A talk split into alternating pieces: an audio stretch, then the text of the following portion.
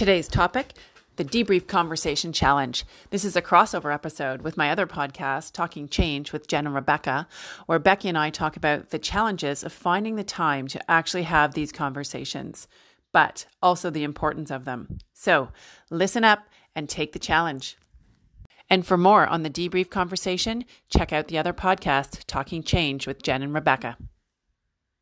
What I struggle with is all of these conversations are great. I just almost where we started with this there isn't time to have these conversations. I think about the debrief conversation that we just talked about. I would love an hour with my team to either facilitate it myself or have you to facilitate the discussion. But i just can't imagine where in the day or the week we can find an hour to do it.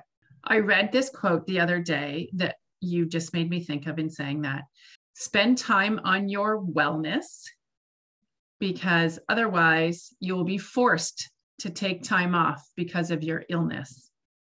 And it's kind of the same concept, right? We get into busy work and checking things off our lists, and we have to get this done. We have to get this done. We have to get this done. And we struggle through it, and we're perhaps not the most effective or efficient at it because we're because we are disconnected, etc.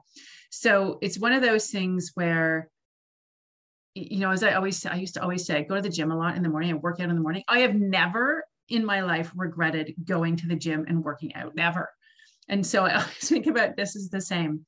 You go and have this conversation and you will not regret it. Like you're going to get something out of it that's going to help you all be more effective, more efficient, feel more connected. Your people are going to feel heard.